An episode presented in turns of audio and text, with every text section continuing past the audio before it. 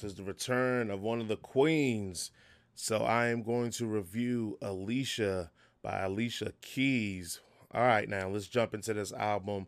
This is going to be my first music review. So what I try to do is I'll go through the songs and rank the songs and then give a total score. And that total score will give how I feel about it. So let's go ahead and jump right into it. So first song out the gate is Truth Without Love. I gave it an 8. Good song, nice melody. Here's the thing. On this whole album, all the production is really good. That's going to be undeniable. It's Alicia Keys' album. She going to play the keys. You know what I'm saying? She going to stroke them. So I can't say those things about Alicia Keys when I'm on here. You know, she gets me all bothered inside, you know. Even I just love that. I love the raspy voice too. It's just so fine to me. But let's go on to Truth Without Love. I gave it 8. We're going to go to Time Machine. Time Machine, I gave it 10. I love that song. I think that song, Time Machine, is dope. I think that could be on an old school Alicia Keys album, and it would fit in just perfectly, and nobody would know the difference. So, I was really vibing on that one. Authors of Forever is the next song. I gave that a 7. It's not bad. It's just, when I was listening to it, it was cool. Wasted Energy, I gave that a 9.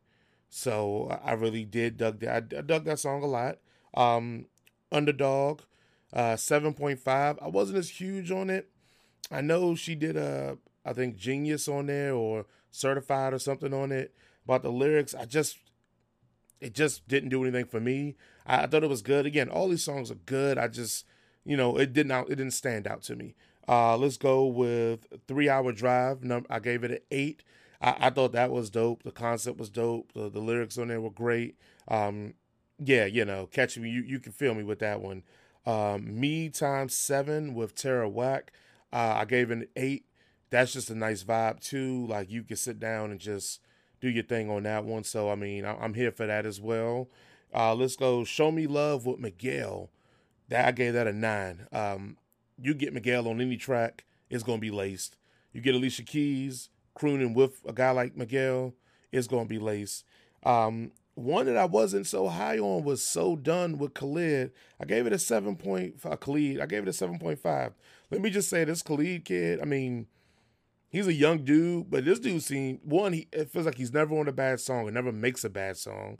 And 2, I feel like he's done songs with just the elite of the elite. So shout out to him, man. But 7.5, I didn't think it had the same steam that these other features on the album had. And we'll get into that. Grammy Year Park. I gave it 8 too.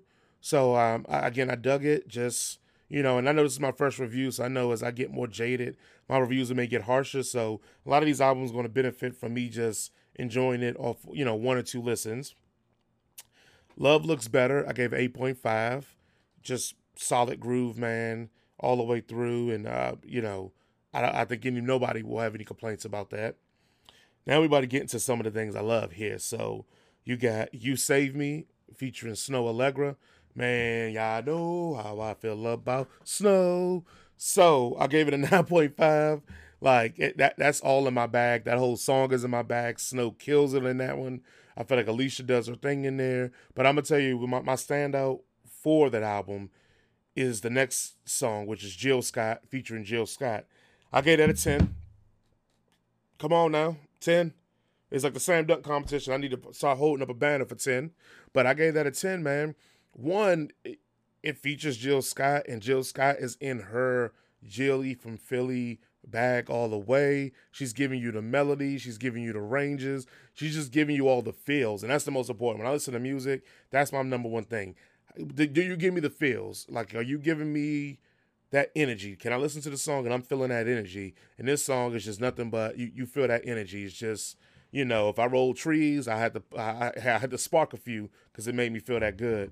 Next, we're going to get to A Perfect Way to Die. I gave that another 10. So needed right now.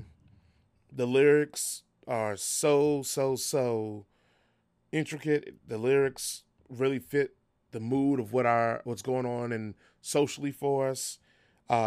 It's a message that just resonates, especially as a black male. I would tell everybody, if anybody listening to any song and album, I would say that one, listen to A Perfect Way to Die.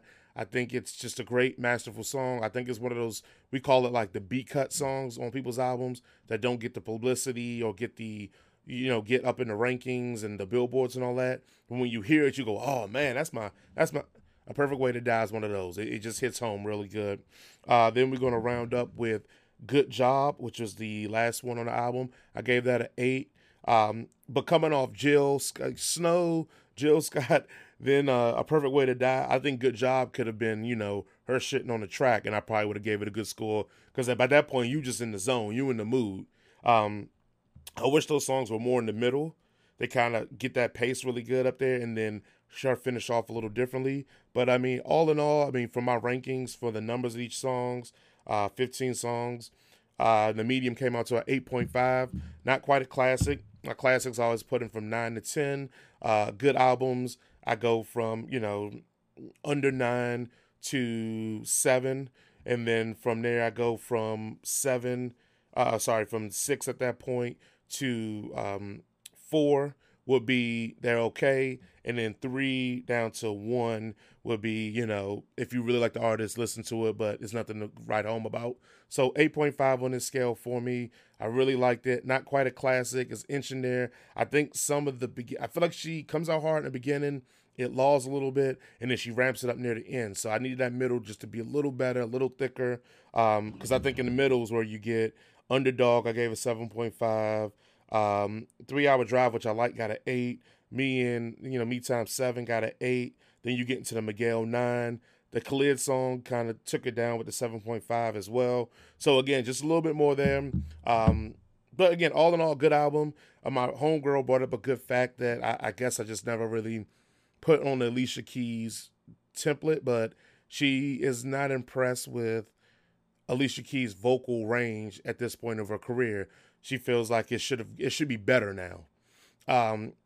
And after she said it, I'll admit I do agree, because I could listen to that Brandy album, B7, and Brandy just rips it vocally. So, like I said, I mentioned before on one of these shows I do that some of these cats don't really want to see Brandy when it comes to the vocals. But I know this is not Brandy, but the point being remaining the same is that I think Brandy's vocals have gotten better over her career. Well, I think Alicia Keys' vocals, she already came out really soulful. She already came out that she was limited vocally. I don't think she's probably up those limits a little bit, but not to the progression that I think probably should go on with a career that's been spanning, 20, 25 plus years now at this point. Talented is all outdoors. Don't get me wrong. I'm not taking nothing from her. But it was a noted point that I thought was well-deserved, and a great point that I don't think Alicia Keys' vocal range is getting any better anytime soon. But again, check out the album. You guys tell me what you think of it, and we'll go from here. Bye.